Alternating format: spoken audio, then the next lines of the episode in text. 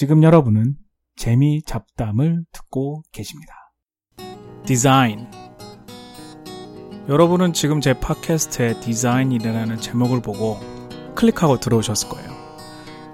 제목을 보고 뭘 생각하셨는지요? 디자인. 보통 우리가 생각하기에는 디자인 하면 뭐 예쁜 그림 그리고 예쁜 집을 설계하고 뭐 그 정도로 아마 많이 생각하실 거예요. 근데 사실은 디자인, 영화에서 디자인이라고 하면은 모든 설계 단계를 얘기하는 경우도 많아요. 디자인 부서 하면은 뭐 설계 부서죠. 쉽게 얘기하면. 근데 어떤 것의 계획부터 공사 전까지 그리고 공사가 이루어지면은 공사를 서포트하는 것까지 디자인을 한 사람들이니까요. 설계를 한 사람들이니까 어, 이 디자인이라는 단어가 한국에서는 좀 제한적으로 쓰인다는 거가 생각이 났어요. 그게 왜, 뭐 저도 한국 사람을 알고 있었고, 그걸 얘기하게 되는 계기는 한국에서 최근에 축적의 시간이라는 책이 나왔어요. 서울대학교의 이종동 교수가 쓴 책인데요. 저는 몰랐는데, 어, 얼마 전에 친구가 유튜브에 축적의 시간이라는 그 책을 내용으로 방송을 한 게 있는데, 그게 참 좋다고 보라 그래서 봤어요. 유튜브에 올라왔는데 여러분도 한번 찾아보세요. 한국 산업의 전반적인 얘기를 하고 있어요.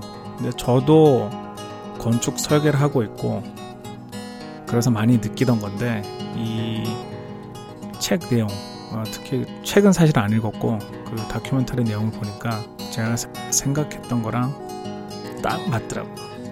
그리고 어, 먼저 제가 디자인 얘기를 했는데 디자 인 그 단어에 대해서 얘기를 하자면 어, 여기 이 축적의 시간이라는 책에서는 어, 한국 산업이 개념 설계 역량이 적다. 개념 설계를 잘 못한다. 그렇게 얘기했어요. 설계도 아닌 개념 설계라고 얘기한 게참 사실은 좀, 좀 마음에 안 들어요. 참 딱 안 와닿잖아요.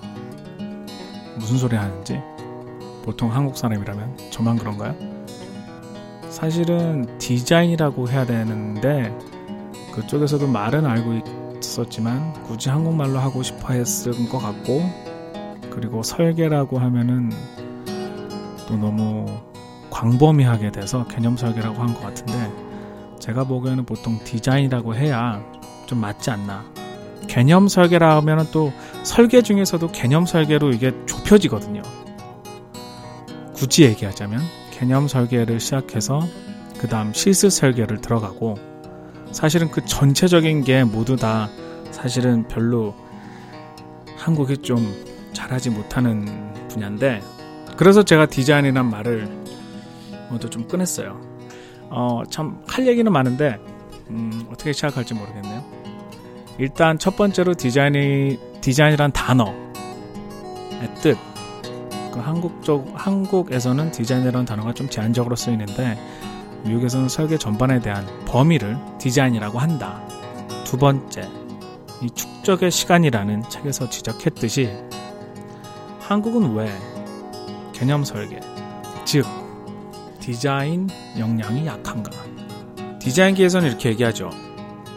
좋고 빠르고 싼 설계는 없다. 근데 한국 사람들은 언제나 빠르고 싸고 좋은 설계를 원하죠. 그렇기 때문에 설계에 대한 기술이 축적되지 않는 겁니다. 설계가 좋으려면 당연히 시간이 들고 시간이 들면 당연히 가격이 올라가죠. 안 그러면은 빨리 하려면 quality를 포기할 수밖에 없어요. 이거는 인간이기 때문에 어쩔 수가 없어요. 예를 들면 밤을 새고 일을 한다. 그러면 quality가 떨어질 수밖에 없어요. 그러니까 좋은 설계는 시간이 들고 시간이 들면 당연히 비용이 올라가기 때문이죠. 빠르고 좋은 설계를 항상 요구하기 때문에 그것들을 외국에서 사오든지 아니면 한국에서는 그만큼 그 기술을 축적할 시간을 주지 않는 거죠. 그리고 이런 문화도 있어요. 또 새로운 것을 시도할 때, 새로운 것을 시도하는 기회를 안 주죠. 무슨 뜻이냐면, 이런 얘기를 많이 들었어요. 한국에 있는 친구들한테. 어떤 관공서나 그런 관공사 아니면 새로운 관공서가 아니더라도 어, 위에 사람한테 어떤 프로젝트나 새로운 아이디어를 승인을 받을 때, 새로운 아이디어를 승인을 받을 때 항상 그쪽에서 요구하는 게 선진 사례를 가져와 봐라. 그 말은 어디 딴 곳에서 선진국에서 먼저 해보고 그게 성공했으면 그거를 승인해 주겠다는 거예요. 근데 이게 어폐가 있는 거예요. 완전히 새로운 아이디어고 새로운 건데 그걸 누가 했겠으며 선진 사례가 어디 있겠어요. 그러니까 사람들이 실패를 무릅쓰고 새로운 것을 시도하지 않는 거죠. 얼마 전 한국신문에 그게 났죠. 아, 로켓 연구소인가요? 비행기 연구소인가? 실험을 하다가 비행 실험 기체가 떨어졌는데 그거를 연구원들이 실험이 실패했으니까 연구원들이 돈을 모아서 보상을 했다. 저는 그 기사를 보는 순간 정말로 정말로 까무라치게 놀랐고 어떻게 대한민국에서 이런 일이 벌어질 수가 있나? 이러니까 안 되지.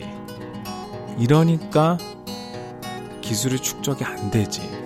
그런 생각을 했어요.